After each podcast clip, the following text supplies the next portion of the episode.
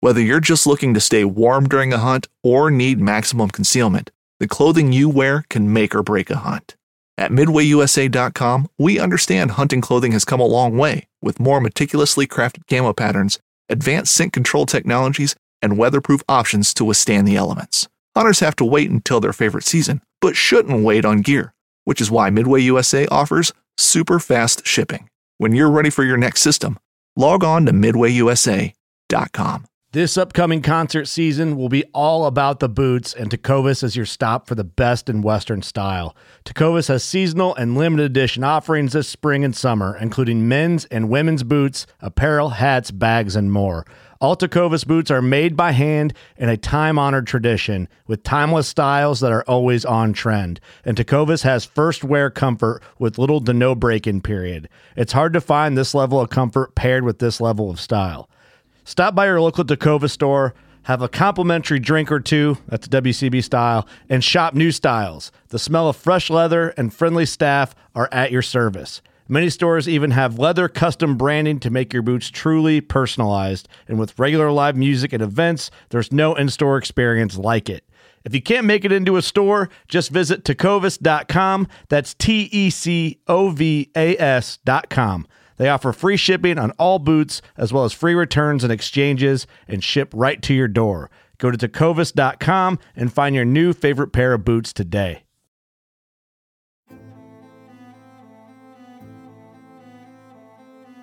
So there's a reason why I started Blood Origins. And that reason is simple. Is that I wanted to convey the truth about hunting. It brings awareness to non-hunters that it's more than just killing animals. How do I start it? Brittany. My name is... Does my hair look okay? It's fantastic. My name is Mike Axelrod. Start again. Yeah, I hated it too. Braxton, you said something in the car to me. You said that you were living on borrowed time.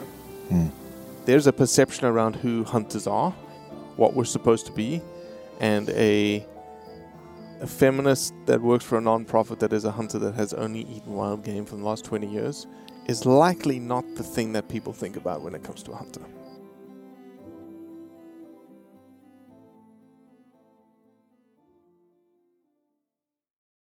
No, we're good. So for the for what you just said, yeah.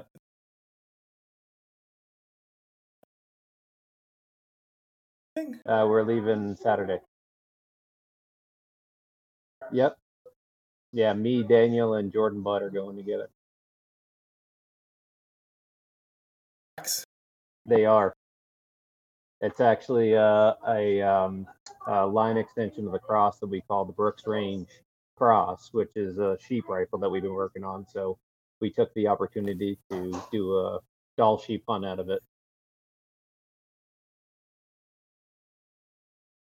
Is it like... Yeah, we can talk about it. Yep. Yeah, we can talk about it. Let's do it.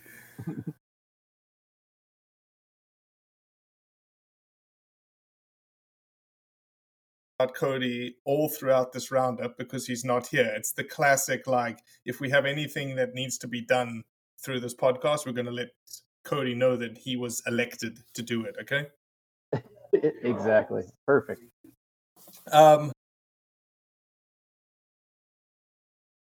So my name is Patrick Hanley. I am the rifle product manager, and I run the part of the hunting program at SIG Sauer. So we've been around for a very long time in the military tactical world, and it's been about 3 or 4 years on the optics, ammo, and rifle side since we started diving into hunting. And now in the last year with our new rifle, we've been pretty much full bore straight ahead. And it's been exciting for me just because of my past. To be able to be part of that's always been my passion, so it's been a really cool experience for me to see it kind of pull into SIG Sauer.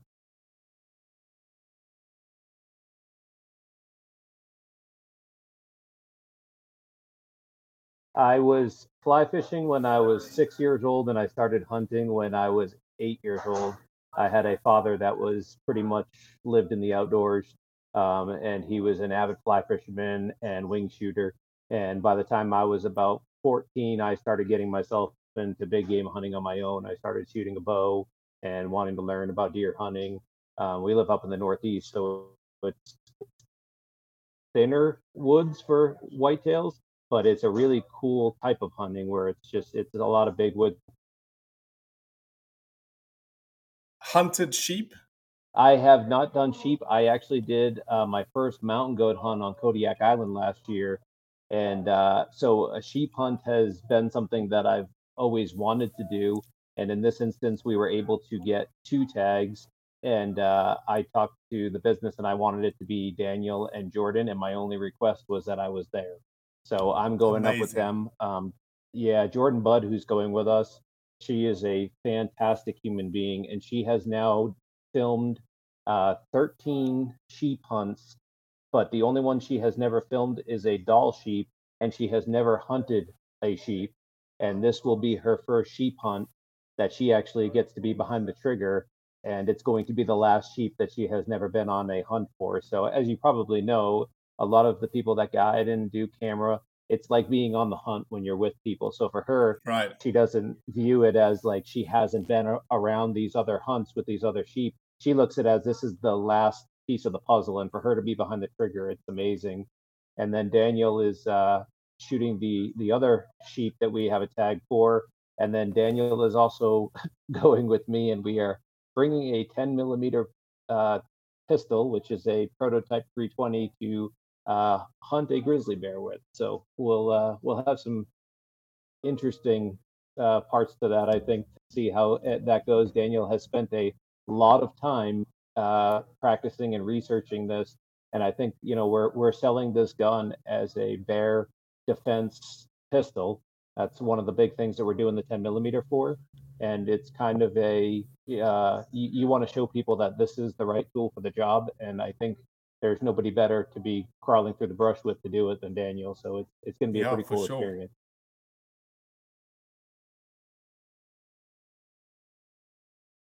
So we're doing it after the Dall sheep. We prioritized the sheep hunt and told them if we get the opportunity, we'd love to be able to do it. It's going to be a very unique hunt, and even the guide was like, "You're doing what?" But it's as anyone would say. Yes. I mean, it is a pistol caliber, but like I said, a lot of us go up into the backcountry with, whether it's a shotgun or you carry a 10 mm-hmm. millimeter, or a lot of people carry 9 millimeters because they're accessible. And we've been spending a lot of time in the last year doing development. We're working on both some different rounds, as well as the 10 millimeter 320 itself, to come up with the best possible grizzly defense pistol with in the States. And obviously up in Alaska, there's so much activity going around the grizzly side of things that we feel like, you know, that's a market that a lot of people make products for, but not a lot of people have focused on, you know, making the perfect carry pistol for that situation.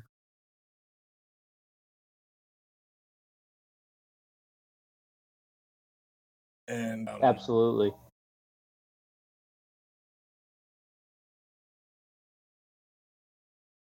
Quickly speak from my heart, but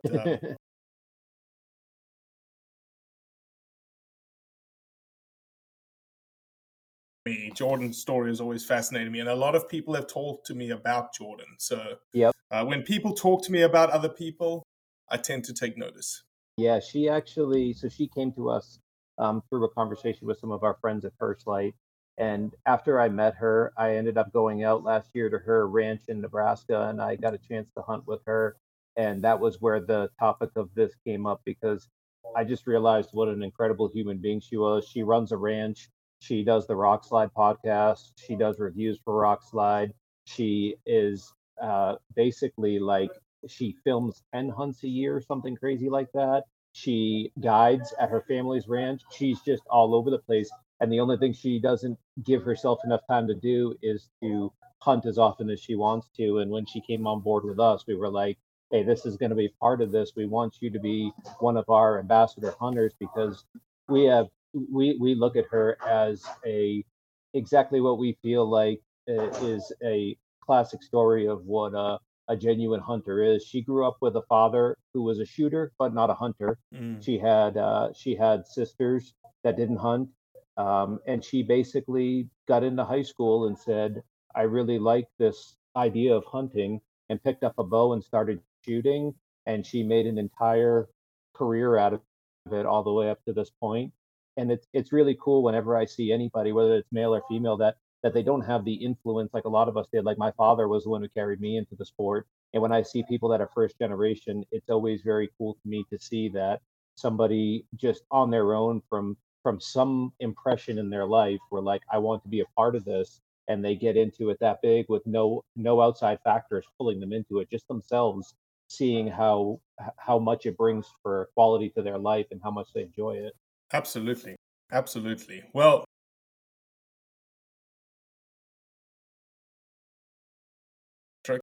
I have gone through them as much as I could. I have not been home in quite some time, and I've been trying to get through everything I could, but let's shoot. Let's do this.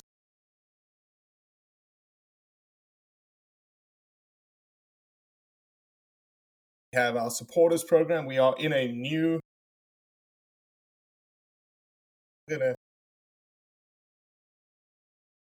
That's okay. If you could call me worse things. I can't wait for John Day to hear this. Anyway, moving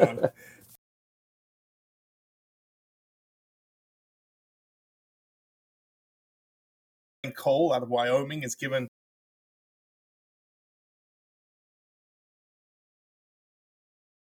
scrap metal. Yeah.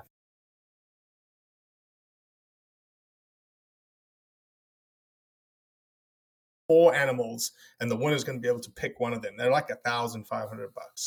That's awesome. That's really cool.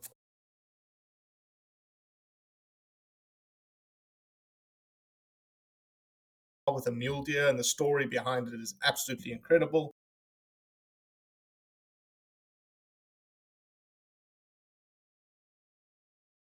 Custom arrows from Nexus out of Australia and Ozcut broadheads of your choosing. That's about $500 in terms of value.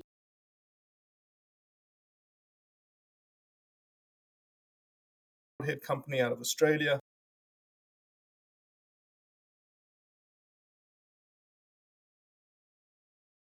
Taxidermy, and then of an F25 Eberle stock pack.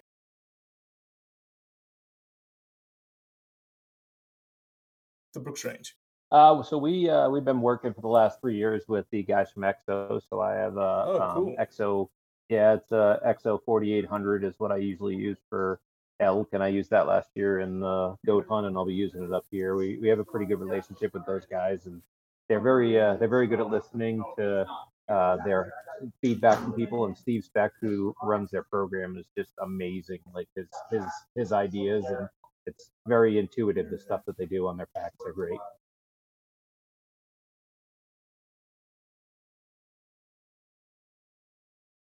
Do you have an article that you'd like me to start with? You pick. You're smarter than you. I'm putting this right back on you. I swung it right back around. Every guest that we've had thus far, when I said pick a, they're like, I'll pick with this one, I guess. I gotta be unique. I will listen to you then. Okay, so let's go to my favorite topic, which is typically Africa, and is elephant hunting. So let me ask you a question, Patrick. Do you have a problem with elephant hunting? I do not. Why do you think hunters have an issue with elephant hunting? So speaking in my own experience, I think people have a tendency in all parts of the country, which is why I think whitetail hunting is so favored, that people have an understanding of what's around them and what's close to home. And if it's something that they don't have an opportunity that they feel throughout their life to go and do, like any sort of hunt in Africa, the passion to protect and to see that as a important part of what we do for all hunters, it's put down into a very minor scale. It would be very similar to an archer seeing a rifle law come through and saying, well, that doesn't affect me, so I don't care. I think it's one of those things that we see as hunters, and we have to realize it's very similar to obviously what we deal with on the firearm side at SIG is any change in anything in the world of hunting has an effect on hunters as a whole, and we can't be blind to it. We can't turn and look at it and say that's not something that will affect my life, so it's not important, because I'll tell this to something I'm very close to and familiar with. I live on the border of Maine, and we've been dealing with the bear baiting scenario for years. I know you guys have been up there, mm-hmm. and it is constantly fought. And a lot of my friends in New Hampshire say, well, as long as they don't bother New Hampshire, I don't care. And what they don't understand is that's the gateway. Once they get into something and they dig their teeth into it, it sets a precedent to start spreading all of that out. So the what's going on over there is very similar. Once they start to pass one thing, and also people over here, we don't understand how important it is to the people over there, how important it is to the economy and the villages that it feeds and all of those other things. There's no understanding of a lot of that. Right. And honestly, this article that I sent you was a great one. It was published in Africa Geographic, and the title of the article was Another Giant Elephant Trophy Hunted - Is This Conservation? And so immediately out of the gate, and it was written by James Hendry, who is the editor-in-chief for Africa Geographic. And so, and it's an opinion editorial. And right out of the gate, there's obviously big pictures of elephants, big elephants being taken in Botswana this year. There are, for everyone's edification, Botswana's elephant population is about 3 times over carrying capacity right now. It's about 100,000 elephants. And on quota in Botswana, they had 258, I think, elephants on quota to be hunted. And if you can do your quick math, Patrick, I won't make you do your quick math, but that's less than 0.001% of the population, which means that this hunting activity really is not a population control measure by any means. Okay. Yep. And so you go through this article, and he is very blunt about the fact that he does not think that trophy hunting is anything but good. He even says that I consider trophy hunting archaic and distasteful.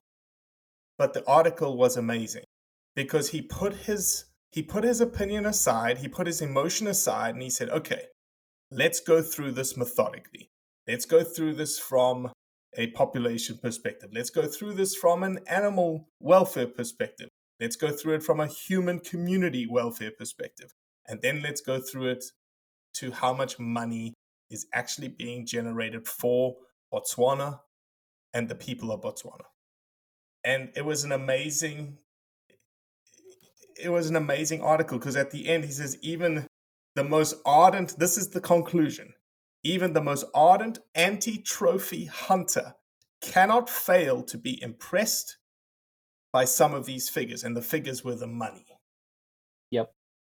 And he follows it on by saying only the most heartless and ignorant would claim that the poor people living in these marginal areas do not deserve to benefit from maintaining the wildlands and not turning them into cattle ranches and plowed fields. Even though he finds the act offensive, he understands that there is a necessity and a logic to what is happening on the ground, even though he doesn't agree with it. Yeah, and I think I think more people are coming around to a lot of that. And I feel like in the last 10 years, there's been a lot of growth in the hunting industry on the meat side of hunting, like understanding that more people are like, it's about the meat, not about the trophy. But at the same time, I feel like it's brought a lot of people into hunting, but I also think a lot of people are starting to learn from that how important a lot of the aspects of the trophy hunting are from both a financial perspective. But I'll throw another thing out there that I actually had a conversation with a good friend of mine about this at one point in time, that trophy to me also means the most mature harvestable animal in the area. I live in an area of the country, like I mentioned, a lot of parts of northern Maine where I hunt, it's very poverty ridden, and people are, I just need to get something to put meat on the table. And that's fully understandable. But when you get to the point where you have somebody who is going into an area like that and they're hunting the oldest animal that will, as you mentioned, carrying capacity, that will likely not survive that herd much longer. That being a trophy to one person is also a good thing for the herd. You're taking the correct animal out of the herd. And I think for a while that got lost, but I feel like a lot of people are starting to understand that aspect of trophy hunting again, that it is very important to understand that that is part of managing the herd properly. And just because we call it a trophy, it's also shooting the correct animal, which is incredibly important. Well, that's the whole point of trophy hunting, right? Is the idea that we've put a cultural value now on this mature male animal versus the old school methodology of hunting, which was anything goes, right? Exactly. It had no sustainability notion tied to the population itself.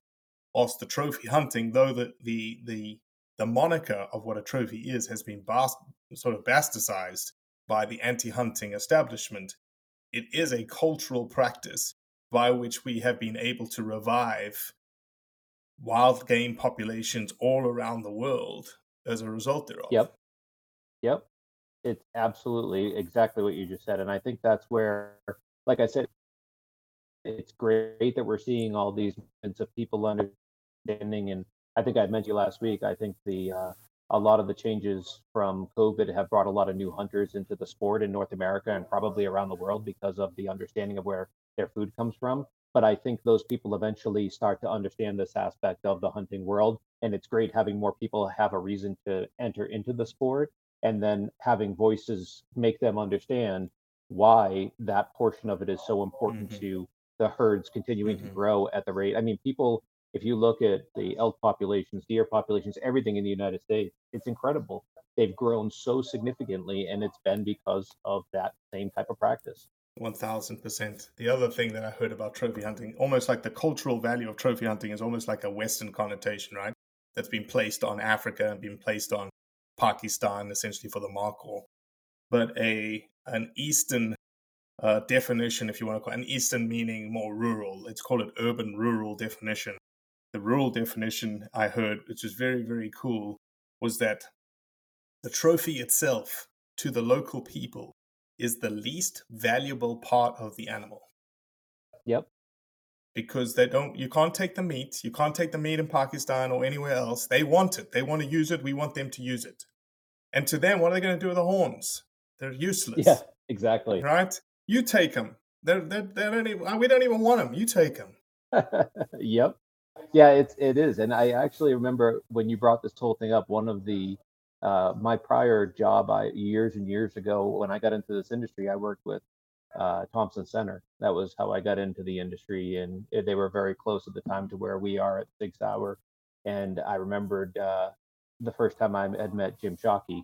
And I was always admired what he had done for a lot of his television, because I felt like he was doing a great job, not just showing his trophy hunts, but showing that awareness in the area. And I think that's a lot of what it is. I think people need to see and have the awareness of what goes on over there, and not just close their eyes and see somebody going out. And like, as we've all seen, there's so many news stories for anything they can drive negative attention, similar to what happens to a lot of stuff.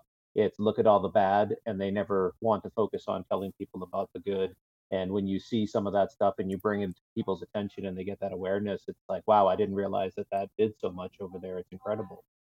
Yeah, 1,000%. All about the consequence, right? Let's forget about the action of killing. Yes, it's inherent to hunting. It's what we do. Okay, let's move past it.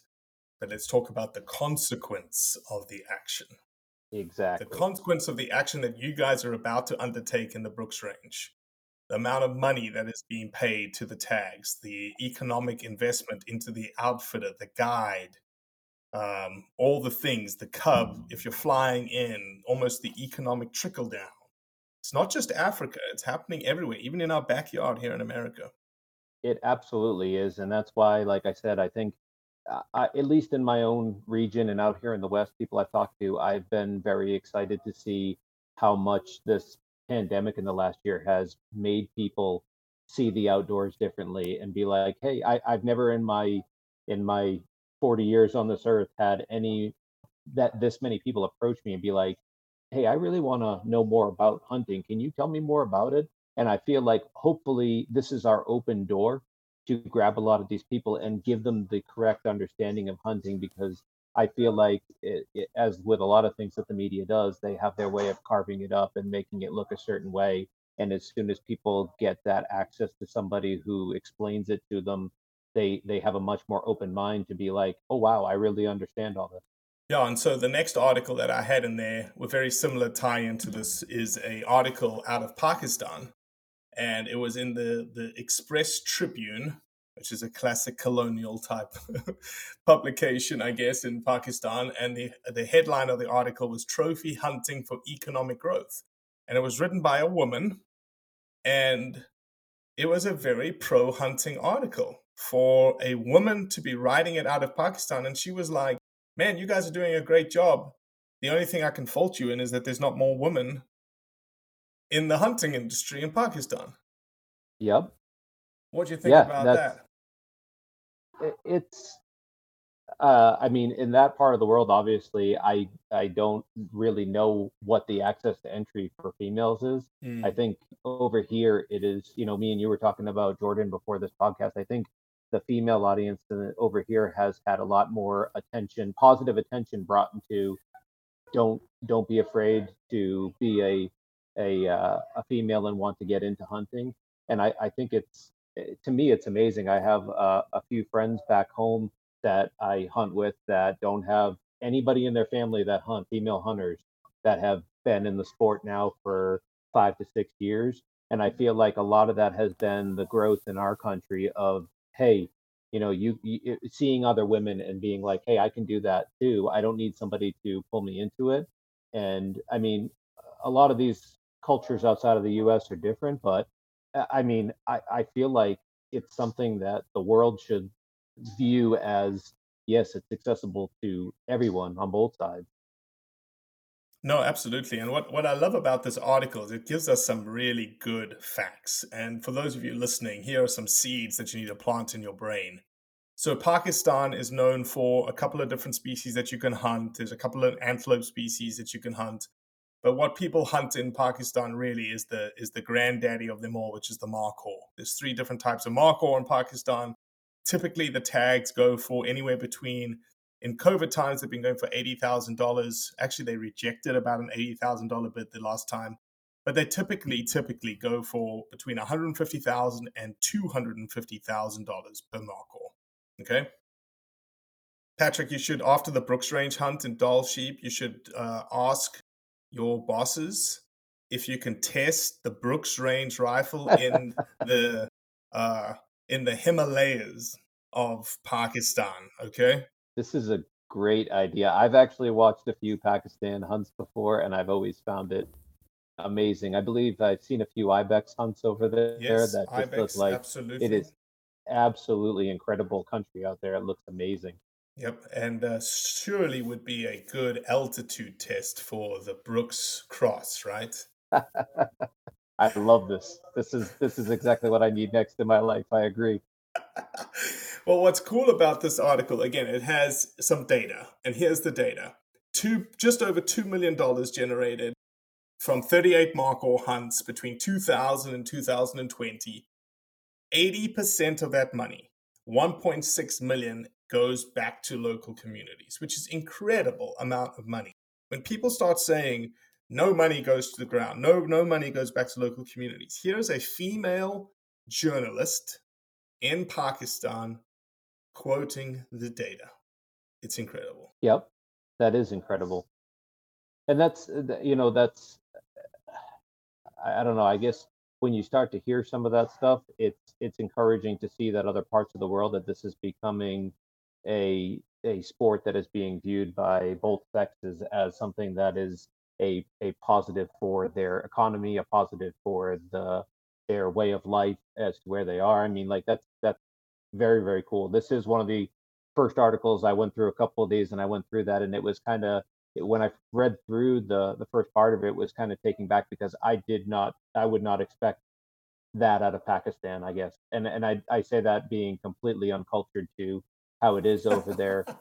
Seriously, I would have not thought of that at any point in time as being something that would come from an article from Pakistan from a female author, and it's incredible. It's really cool.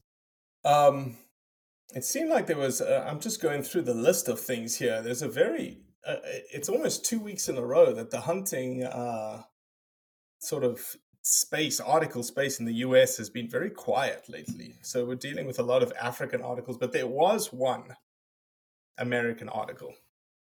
Yep. Which I think is probably the biggest challenge facing hunting probably in the next 5 to 10 years. If you, let me ask this, if you had not read this article, I'm not going to give it away because you may be thinking about something else. If you hadn't read this article that I'm about to talk about, what would you have thought would be the biggest threat to hunting? I know which one you're referring to. I'm guessing it's CWD. Would you have said CWD before reading the article? Yes, and the only reason I version of it. So one of the things that I have seen myself out in the Midwest was I was out in a year where similar, but blue tongue, which hits EHD. In that part of the country. Yeah, but and EHD is different because it doesn't have an effect on humans. It's a different. That is true. It's a different type of disease. It's not tied to brain encephalopathy. It's not tied into the mad cow disease family. It will affect deer. Don't get me wrong; it'll have a big effect on them, right? But it really doesn't have a connection to humans. Yeah, and they, to this point, correct me if I'm wrong. They have not seen it. CWD have an effect that in is humans, absolutely but they're correct. But absolutely yes, they're the fear of that occurring. I know has created states like we. One of the things that year when I was out there, that was the first year. That I had seen that, but they also have the CWD laws already in place in New York and Ohio, where you have to completely debone an animal before you travel it over state lines. And we drive out to all these states. And it was always interesting to me, like the state of New York, we would go out there and that's more of a meat hunt for me and my family where we would go out there. And it was very, very, very minor amount of instances that they had seen in the state. But they quickly reacted to it. And I know there have been some of these like QDMA that have been doing significant amounts of research trying to find out, because there is a fear if it becomes something that is able to start affecting humans through intake of meat, it's going to be a massive, massive issue across the country. Well, even in today's culture, right, with whole COVID, the idea that COVID jumped right from wildlife to humans. 15 years ago, I don't know if it was 15, no, much larger than that, probably 30 years ago, because I was still in South Africa. 30 years ago, they had that whole mad cow disease situation in England, right? Yep. And there was some cases and unknowns to long-term influence on humans, yada, yada, yada, yada. But yeah, you're absolutely right. And the CWD issue is because it's tied to the same class of prions and viruses that are tied to mad cow disease. But this article that we found, which is in the news, Medical Life Sciences, the title was Chronic Wasting Disease May Soon Spread to Humans, Warns CDC. It's a very, very fear-mongering type headline. But the entire article is the what if, right? What if this? What if that? They expect this. They expect that. They think this. They think that. And at the end of the day, just like your point, no evidence. That's exactly what it is. And it's scary because like we've seen in the last year, whenever there's any sort of fear of something like this, before there's a lot of evidence and things like that, people will quickly react. And if there is anything that is put out there that goes and points in this direction of it being something like this article is, it can immediately scare people into the just don't harvest any venison. We don't want this in our home because this could happen. And it like you said, it becomes a kind of a fear mongering of the sense that people are going to be reacting before there's anything to show them that there's a reason to react. And it's scary to me because the hunting market, I mean, a lot of us do a lot of different types of hunting, but the hunting market in the U.S. is controlled by whitetail. And it's a lot of it is just access to the average American. It has become the number one hunted animal for a long time for a very good reason. And the idea of that is it would be devastating to the Pittman-Robinson, everything that we utilize for funds to continue to, like, as soon as you don't have hunting licenses flowing into these states because people are, I'm not going out this year, because it could devastate the hunting market. It absolutely could. There's so many things that can create, just fear of it can create. You don't even need an actual evidence. And I remember when it first hit, I remember all of my friends that I hunted with coming to me going, hey, I wouldn't do that. They're saying the CWD stuff is killing off deer, and nobody had any evidence at that point either. And it did slowly drift away for a few years. Sure. But stuff like this is what makes it, it can instantly make a comeback if somebody decides that they want to put it on the front page and start pushing around the idea of that affecting humans. I'll take it one step further because I'm so neck deep into this stuff. But when you look at Fish and Wildlife Service surveys of non-hunters and their approval of why we are able to hunt, okay, we have an 86% approval rating when it's tied to meat, when it's tied to the use of that animal for food. Yep. And I'm worried that if that is gone, not gone, but if you know, and again, this is all skeptical. This is all hypothetical. There is no absolute tangible evidence tied to CWD being present in humans. It's all a what-if type scenario. But if that what-if, if you play that what-if out into the anti-hunting space, it would be almost an idea. Well, why you don't hunt for meat anymore? So you've just wiped out 86% of the approval of why we hunt. Correct. And I think it would have an effect on hunt. Go ahead. No, I was going to say, I think that would have an effect on some of the hunters too, because I've always been kind of taken back by people that I've met over the course of my life that I'll hunt with, and they're avid deer hunters, they're avid bird hunters. And then you'll start to talk about predator hunting. And that immediate thing pops up of, if I can't eat it, I don't hunt it. And I hear that. Yeah, I hear that quite a bit. And there's no understanding of what that does for, like, in 90% of the country, there's no natural predator to a coyote. So when people are saying, I would never do that, they don't have an understanding of what they do to the populations of the animals they do hunt. And that's scary, but it's also something that, is that guy now going to just say, I don't hunt anymore and I don't buy a license because I don't need it for anything else other than the one animal that I want to shoot every day? Yeah, exactly. No, there's a huge connotation. Does it also change his perspective as... Yes, it was incredible to me. When I grew up, I had told you earlier, I grew up fly fishing and hunting with my dad. And my dad had always told me, he was very avid about this, and he always talked to me about it growing up, that he had always feared the death of the outdoorsman. And his meaning behind that, he would always tell me, is he saw so many people that would get into fly fishing that were against hunting. He would see people get into hunting that never wanted to go and pick up a fishing rod, and they also didn't believe in hunting certain types of animals. And he spoke of, like, back when he was a young man, and how there was, most of the people he hunted with were outdoorsmen. Like, you lived the outdoors, you did all of those things in the outdoors. And he said that is the biggest risk to the hunter and the fisherman, is that we divide ourselves and we become, I don't agree with you, you don't agree with me, I like this, you like that. And it's scary, because I do see it more and more, where I have people that I will talk to and they're like, no, this is the only type I do, I don't get into that or this or that. And to me, that tells me, like, maybe their point of access was easier to learn how to hunt a whitetail, or maybe their dad picked up a fishing rod but never had hunted before, so they never got into it.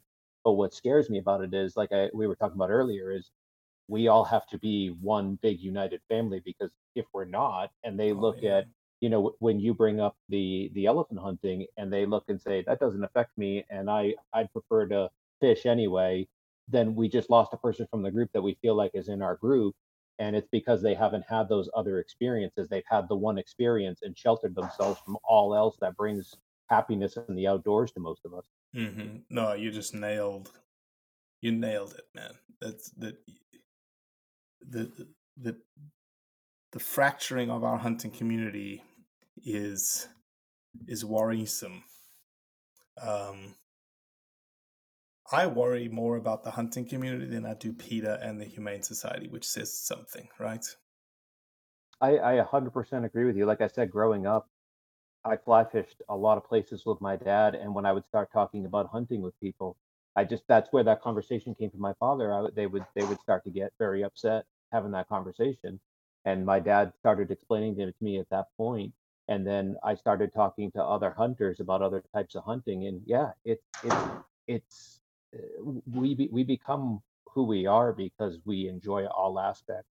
And I fear like if people don't see all there is to offer from the outdoors as a whole, like we need to be one big netted community together of fishermen. And one of the big ones that pops up all the time that I grew up doing, I can't tell you how many people I've told that I trap that immediately are like, I agree with hunting, I agree with fishing, don't talk to me about that. And I have a very, me and my brother-in-law, we have a system of how we trap and why we trap. And we it's just an avid part of our life. We love it. But when you try to explain it to most people, and these are hunters and they're people who live outdoors. They're like, yep, I don't want you to talk to me about that. And they start telling me all of these false facts about trapping and what we're doing to the animal. And it's like, I don't think you understand what you've been told is not at all what we all do. So it is scary because all of us as a whole, if we don't combine our heads together, it's going to get harder and harder in the next couple decades to protect what we do. No, 100% right.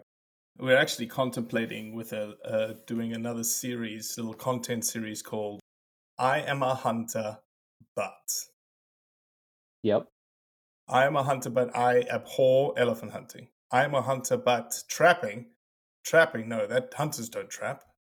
Those kinds of things, because it happens all the time and it's coming more and more and more common.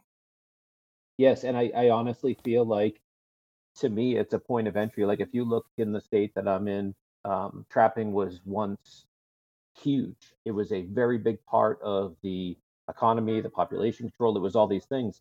And if you look at classes in New Hampshire, Maine, and Vermont now, they're teaching 10 people at a time, maybe. And the trapping community just has shrunk down to nothing. Mm-hmm. And the people who go and they sit down and they learn from the elders who've been doing this for decades, they're like, I understand every bit of this. Me and my brother-in-law actually went to learn years and years and years ago how to trap coyotes in an area that we were trying to minimize the populations. And the gentleman that was there taught us about trapping beaver and trapping fisher cats and all these other things. And he was explaining to us all the function of it. And we just became like, wow, this is incredible. And next thing you know, we got conibears and footholds and all these things falling off the walls in my house. Like it became very interesting to me, but I feel like enough people don't grow up around people who teach them about it. So they just hear the word and the immediate thing is thinking of an animal getting smashed into a trap and suffering for 10 days. And they don't understand how all of the changes that have been made and the laws around it and like how, trappers are checking 24 hours at maximum on their traps and the way that the traps have changed over time. Like there's not a lot of understanding of how things have transpired in that whole world. And it's sad because I feel like that has become, in my area at least, it has become a dying breed of people. Absolutely. I like your idea. I think that's a great idea because it's always been baffling to me and I've always wondered more than anything why people feel that way, why somebody who could be a deer hunter their entire life would look and say, I don't believe in coyote hunting or elephant hunting or this or this, and really to understand their perspective and see if it's an educational thing or if it's something that was brought into their life at a later age and they didn't understand it, so they immediately turned away from it or what it is that. It's exactly that. I think it's a matter of testing the value structure that they seat their opinion on. Like I'll give you one that I've worked out. So here's the first one we'll probably start with, which we've talked about a lot today, which is I am a hunter, but I hate trophy hunting. Yep. So my response there would be, do you target mature animals purposely? Do you pass on young animals for older ones? Because if you do, you are placing a greater cultural value on one animal over another, which is the whole premise of trophy hunting. So And this is how we're going to end them all. A hunter is a hunter. No buts. I love it. And like I said, and I grew where I grew up in parts of northern Maine. I always found it the most interesting place for me to run into other hunters. And if you've never seen, I know you've gone up there bear hunting.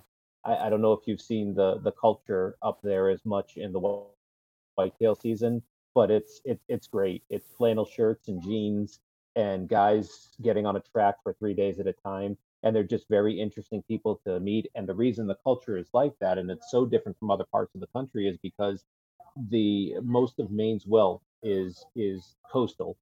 So when you get into the northern parts of the state, there's not a lot of jobs. And a lot of the people, for decades, their survival was based on deer meat. And I had a few gentlemen that came out a couple of years ago from the West, and they came out and they had read a very famous book that I told them they should read before they came out, and it was written by Larry Benoit. Are you familiar with who Larry Benoit is? I am not. Larry Benoit was he was the god of the Eastern tracking world. It was a whole family, the Benoit family, and they were legendary trackers out in the East. And when he came out there, these guys from the West, they said to me, I think it's incredible that when you guys say I shot a 200 deer, that you're talking about the weight and you're not talking about the antlers. And where that stemmed from was, for decades out there, people didn't shoot a 250-pound deer at that time because they wanted to go and tell everybody how big the deer they shot was. It was, if I have one deer in this season and I'm going to feed my family for the entire year, I want that biggest, oldest buck. And so the pride became coming back in and dragging in that buck and being like, he's 250 pounds dressed. And people would be like, wow, that's incredible. And so it was a form of trophy hunting. But there was nothing put on the antlers because the antler growth in that part of the country is not phenomenal at all. Right. And they actually out in Maine and New Hampshire and Vermont, they have the Big Buck Club. And your deer is scored on weight and not on antlers. Wow, and if you get a 200-pound deer, you get a certificate and you get a patch to put on your flannel jacket. And it's such a cool world because all of that came from hunters doing what they were brought up to do, which was find the biggest, most mature deer in the woods and harvest him because he's going to provide the most meat to your family. And that is a form of trophy hunting that has a different purpose, but it accomplishes the same thing that we're talking about of those people were hunting the most mature animal for the same reason that we talk about, we talk about the meat aspect of it. That's a big part of it. If I can harvest a deer that's older and more mature and the deer I shot in northern New Hampshire last year was 238 pounds dressed in archery season. The amount of meat that will provide me, which it's still providing me at home. Yes, the whole experience is great. The deer hanging on my wall is amazing, but that level of meat that I got from that experience, that's incredible that I accomplished all of those things we're talking about. Not one thing, I accomplished all of them. You're 85% person that wants the meat. I got the most amount of meat for my family to make it through an entire year, and I got the trophy, and I harvested the oldest animal in the woods. Yep. I did all of the things that we do as hunters that accompany trophy hunting. That's great. It's great stuff. Well, we've reached the top of the hour already. Good times when you're rolling. But let you finish us out, Patrick, and I'll tee you up. If people are not familiar with SIG Sauer being in the hunting game, give them an idea of what SIG Sauer does in the hunting game. So I got into SIG Sauer 5 years ago, and we had some scopes and ammo, like I had mentioned. But when we started digging into the hunting world, the way that I had talked to the company and our optics people and our ammo people had talked to the company about the products we were trying to do, there was so much being done in other parts of the firearms world. And like I had mentioned, I felt like the firearm side had been forgotten. We see a brand new bow every single year with all of these new features and all of this new technology and all of these things. And we kind of forgot about the firearm hunter. It became a utilitarian tool and the technology aspect of it kind of fell off. And what we started to do with the Cross, but we're doing with products that we're working on right now going out into the future in all kinds of different hunting markets is we want to be the leaders in the technology growth of the hunting market to start to show people that there are newer, better ways to accomplish what you're looking to do in the field. Just like when you find a bow that shoots, 40 feet per second faster with the same pull weight. And we've looked at things from our side of it, which like we do our 277 Sig Fury. It gives you a short action gun with a 16-inch barrel that you can easily suppress and fold, and you don't have a gigantic rifle on your back, and you're getting 3,000 feet per second out of a 150-grain bullet.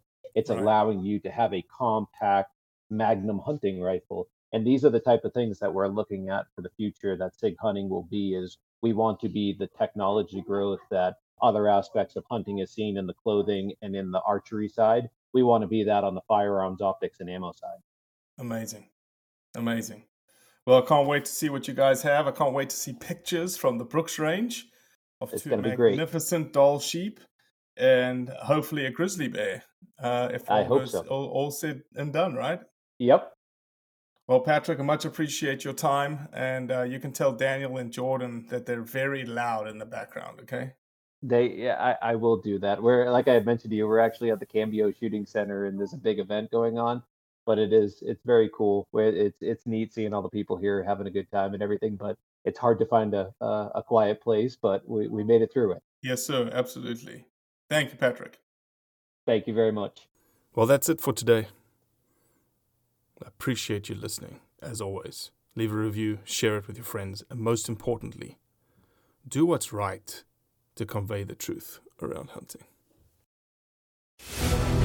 When you go out there and the fish are where you think they are, any one of these casts could be the bite. It's the most exciting fishing that I know, right here at Hawk's Cave. Oh, that's awesome! Experience the best saltwater fishing the world has to offer. Don't miss Thursdays with Saltwater Experience, brought to you by Golden Boat Lifts, every Thursday night from 7 to 10 p.m. Eastern on Waypoint TV, the destination for outdoor entertainment. I'm Will Cooper, host of HuntStand's Make Your Mark podcast. For even more content, be sure to watch the original films from HuntStand Presents on the Waypoint TV channel every Tuesday at 10 p.m. Eastern. Visit waypointtv.com to learn more.